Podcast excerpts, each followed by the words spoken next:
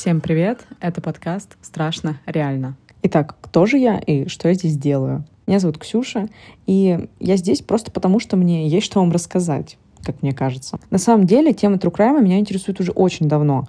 Если начиналось все банально, с фильмов ужасов, «Пиковая дама», «Полтергейст» и все такое прочее, то сейчас меня больше интересуют истории, которые могут коснуться каждого из нас и произойти, да, хотя бы в соседнем дворе. Это загадочное исчезновение людей, нераскрытые дела, маньяки. Да и в целом я поняла, чтобы перестать бояться потустороннего, достаточно просто посмотреть вокруг. Ну или почитать новости. Я не эксперт, поэтому я не буду проводить расследований или делать громких заявлений, искать виновных. Я просто расскажу вам историю, которая страшна тем, что она реальна. Ну что, давайте ближе к делу. И сегодня я предлагаю поговорить вам об истории Игоря Гаврилова. Игорь Гаврилов — это обычный 17-летний подросток, который пропал 7 мая 2020 года в городе Костомукша. А точнее по дороге из поселка Контаки в Костомукшу, который находится в республике Карелия. Но ну, давайте во всем по порядку. 6 мая Игорь отпрашивается у своей мамы на ночевку к другу, обосновав это тем, что они будут всю ночь играть в компьютерные игры. А компьютер у друга намного лучше, чем у него. Именно поэтому он не принимает предложение мамы прийти к ним и остаться на ночевку дома. Как выяснится позже, Игорь не проводил время с этим другом в ту ночь, а был в совершенно другой компании – ему незнакомой, и в которой он знал всего одного человека. Тем не менее, все ребята из этой компании говорят, что Игорь был довольно интересным собеседником, интересовался многими темами, говорили про учебу. То есть в целом вечер проходил спокойно. Единственная соседка из того самого дома, где находился Игорь, записала на видео, как Игорь и Савелий, это его друг, тот самый единственный, которого он знал из этой компании, шуточно дерутся. Вроде как парни ходили в одну секцию каких-то единоборств, и вот решили как бы в шутку показать несколько приемов остальным. Сама соседка, позже давая показания, подтвердила, что в этой драке не было ничего серьезного и какой-то агрессии. То есть это была просто шуточная драка. Она и своему знакомому отправила это видео просто, чтобы показать, вот, мол, мешают спать. Но ребята просто потолкались и зашли внутрь. И вот с этой самой вечеринки, в которой все вроде бы проходит благополучно, Игорь около трех часов ночи 7 мая собирается домой. Аргументирует он это тем, что он обещал быть маме дома в 7 утра, и вот поэтому нужно выйти заранее. К слову, если посмотреть на карту, то от поселка до города идти около 50 минут, примерно 4 километра. Ладно, давайте учтем, что все-таки время еще холодное, на дворе ночь, ребята выпивали, но все-таки выходить в 3 часа ночи, чтобы дойти до дома к 7 утра, это очень большой запас времени. В общем, Игорь собирается, выходит за дверь и пропадает. Как говорит хозяин квартиры, в которой находился Игорь, они примерно в это же время ложились спать. И Игоря никто не выгонял, он мог спокойно остаться на ночь. И здесь есть несостыковка.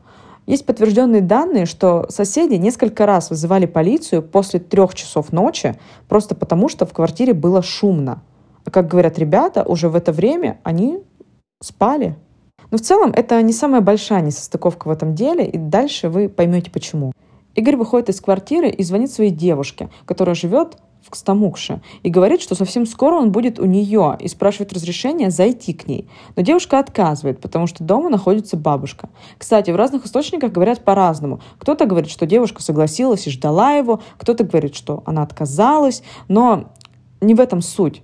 Суть в том, что, а, поговорив какое-то время с девушкой, Игорь кладет трубку. После этого девушка ему больше дозвониться не может. Дальнейший маршрут Игоря восстанавливали по камерам наблюдения, которых много, как в поселке, так и на трассе. Но по классике многие из них не работали, какие-то были направлены не в сторону дороги. Но то, что удалось собрать, дало больше вопросов, чем ответов. В принципе, также по классике. На Ютубе есть видео, где блогер вместе с родителями Игоря восстанавливают маршрут, по которому шел Игорь, и который удалось собрать как раз-таки из видео с камер видеонаблюдения. Из этого всего можно понять, что Игорь прошел по улице, э, в поселке и вышел на трассу. Странности начинаются в 3.19. Видно, как Игорь подходит к АЗС, сначала проходит мимо нее, потом возвращается назад, заходит на территорию и уже видно, что молодой человек явно в состоянии сильного алкогольного опьянения.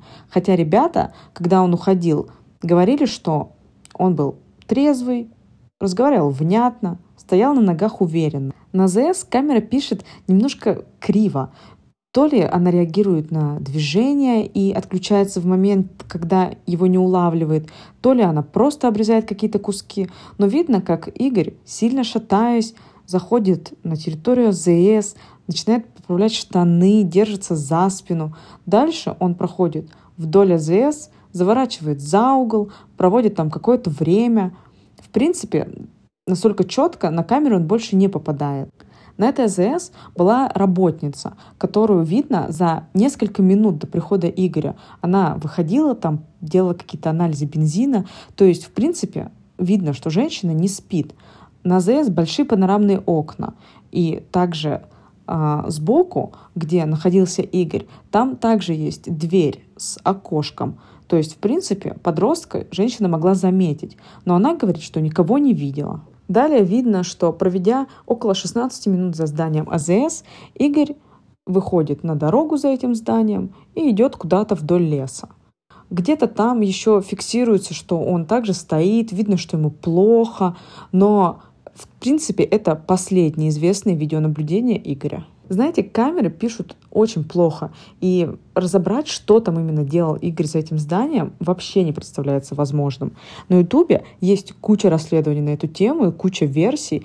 То ли кто-то переоделся в его одежду, то ли кто-то его ударил, то ли он с кем-то встретился. Но, честно, разглядеть там что-то внятное абсолютно невозможно. Далее Игорь проходит вглубь поселка, идет задними дворами, где снега, ну, по пояс. Да, это май, но мы понимаем, что это Карелия, это холодный регион, где до сих пор холодно, да, даже в мае. И снег, ну, правда, его очень много, как говорят родители, как говорят местные жители. Тем не менее, Игорь идет задними дворами, к какому-то дому пробирается или вообще непонятно, для чего он это делает, но тем не менее он приходит к дому по адресу Возрождения 27А и стучится в этот дом. Женщина, которая впоследствии давала показания, сказала, что она проснулась от того, что кто-то стучится в дверь. Подошла, увидела, что это подросток, поняла, что он не совсем трезвый. Он просто жестом показал, мол, открой дверь. Она сказала, нет, не открою. Говорит, иди. Он развернулся и ушел. То есть он не долбился в дверь, не просил помощи. Он просто попросил впустить его, ему отказали, он развернулся и ушел, без лишних слов. Впоследствии на эту женщину обрушилась просто куча хейта, куча подозрений, что, мол, вот она не впустила, она не поинтересовалась, или, что хуже, что-то с ним сделала. Но на самом деле сложно объективно оценить, как нужно было поступить в этой ситуации. Женщина, по ее словам, находилась одна дома, в котором спали дети. Как бы вы поступили? К вам в три часа ночи стучится незнакомый вам человек, ничего не объясняет. То есть осуждать или делать какие-то предположения здесь очень глупо. Эта женщина становится последней, кто видел Игоря. Далее Игорь проходит мимо машины этой женщины и уходит вдоль поселка, и здесь его след пропадает окончательно. Уже на следующий день мама Игоря не смогла до него дозвониться и позвонила его отцу. Кстати, я не сказала, но родители Игоря были в разводе. У отца уже была своя семья, жена, у них была своя дочь, то есть это младшая сестра Игоря. При этом, как говорят сами родители, они находились в нормальных отношениях. Игорь жил как у матери, так и у отца, заходил постоянно в гости, у него были хорошие отношения с его младшей сестрой, то есть сказать, что он сбежал или там как-то поругался серьезно с родителями. Никаких таких достоверных сведений не было. Так вот, женщина не дозванивается до сына и по классике начинает обзванивать всех его друзей. А, друзья впоследствии рассказывают, что вот, была вечеринка, Игорь ушел, никто его больше не видел. Обращаются в полицию. Полиция, естественно, предполагает, что он ушел сам, скоро вернется, но все-таки поиски начинают. Именно в поисках и кроются самые большие странности, о которых я и говорила ранее. Помимо Игоря на камеры наблюдения попадали и другие люди. Но стоит сказать, что они не были идентифицированы, то есть до сих пор неизвестно, кто эти люди и имели ли они какую-то причастность к исчезновению или каким-то другим обстоятельствам, связанным с Игорем. И если практически все из тех, кто попал на эти камеры, особого интереса не вызывают, скорее следователи их просто хотели допросить и узнать, может быть, они что-то видели, но есть один человек, который создал кучу загадок и кучу теорий относительно исчезновения Игоря. Недалеко от здания ЗС есть здание, вроде бы это склад или какое-то похожее учреждение. К этому зданию подходит парень. Он пытается обойти этот склад, понять, как ему выйти по нужному адресу. К нему навстречу выходит сторож и спрашивает, может быть, чем-то помочь. Парень называет ему адрес Возрождения 29. Если вы помните, женщина, которая последняя видела Игоря, живет по адресу Возрождения 27А. Эти дома находятся практически напротив друг друга.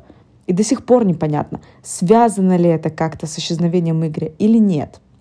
Итак, парень спрашивает этот адрес, сторож ему показывает, что напрямую через склад он пройти не может. Ему нужно сделать небольшой крюк, обойти вдоль забора. Парень так и делает. Сначала он идет в одну сторону, и по камере видно его голову, как он идет вдоль забора. Далее он возвращается и идет назад. То есть как будто бы он то ли меняет маршрут, то ли решает пойти по другому пути. Этого, к сожалению, мы узнать не можем. Сторожа, конечно же, допрашивают. Он сразу же заявляет, это был не Игорь. Тот был более спортивный, вроде как взрослее, у него была шапка. Но что можно сказать точно, одежда по странному стечению обстоятельств действительно похоже. Что у Игоря, что у данного молодого человека был спортивный черный костюм. Единственное, отличаются кроссовки. На видео, где идет парень, видно, что кроссовки у него более светлые, даже скорее белые. У Игоря кроссовки были черные, с белыми вставками. И на камере отчетливо видно, что все-таки у парня кроссовки не черные и походка все-таки более спортивная. Родители много раз говорили, что Игорь, он ходил более так семенил. У него не была такая уверенная походка, как у какого-то, не знаю, борца или боксера. На видео у парня видно походку более спортивную. Данный молодой человек вызвал огромное количество споров, и полиция заявляла, что это Игорь. Но все-таки, посмотрев видео, можно понять, что Игорь, этот молодой человек – имеют больше отличий, чем сходства. Да, похож костюм, но все-таки костюм сидит более плотно. На Игоре по видео видно, что костюм сидит мешковато. Походка, ну, действительно различается. Игорь без шапки, разный цвет кроссовок. Также видно, что в 3.19, как я уже упоминала, на СЗС Игорь заходит ну, в состоянии сильного алкогольного опьянения – в это же время этот молодой человек идет уверенной спортивной походкой. Либо за минуту с Игорем что-то случается, и он превращается из человека, идущего уверенной походкой, в просто какого-то невменяемого, сильно выпившего человека, либо это действительно два разных человека. К слову, все эти видео есть в интернете, и вы можете зайти и посмотреть, и уже выбрать для себя, какого варианта вы придерживаетесь. Также стоит упомянуть то, что сторожа, который видел этого подозрительного молодого человека, возили и к окулисту, чтобы проверить его зрение, и проверяли на детекторе лжи. То есть он утверждал, что это был не Игорь, полиция склоняла его к тому, что он видел именно Игоря. В итоге сторож на своей позиции он настоял, что это был не Игорь. Вторая главная странность заключается в том, как был найден мобильный телефон Игоря. Местность за ЗС обыскивали, по словам волонтеров, чуть ли не просеивая через сито, то есть там было обыскано все. Тем не менее, мобильный телефон находится именно там. Как рассказывает один из участников поиска, они в тот день искали совершенно в другой местности. Вдруг их собирают и говорят, едем на ЗС искать телефон. По словам человека, он еще задумался, ну в чем смысл? Там уже все обыскано. Они приезжают, становятся, и ждут указаний. Вдруг неожиданно из здания АЗС выбегает парень и начинает что-то искать в кустах. И вдруг неожиданно он находит мобильный телефон. Рядом с этим действием стояла девушка, участница поисков. Она также рассказывала, что вот она стоит, видит, выбегает парень, буквально руками разбросал листву и нашел мобильный телефон. Всем это показалось очень странным. Как рассказывали родители, мобильный телефон не имел отпечатков, ни пота жировых, ни каких-то отпечатков пальцев, то есть, ну, ничего, как будто его просто протерли. Также родители Игоря говорили, что они предоставили все пароли от Apple ID, от социальных сетей Игоря, но было ли там что-то проверено или что-то найдено, к сожалению, такой информации нет. Вроде как говорят, что с этого телефона писали и звонили. Куда, кому, тоже, к сожалению, информации об этом нет. Когда-то ходил слух, что звонили куда-то связаны с полицией. К сожалению, достоверно это неизвестно. В любом случае ходит информация, что телефоном пользовались. Но даже если его взяли похитители или, не знаю, убийцы Игоря, Зачем им с этого телефона совершать звонки в полицию? Ну, то есть это максимально странно.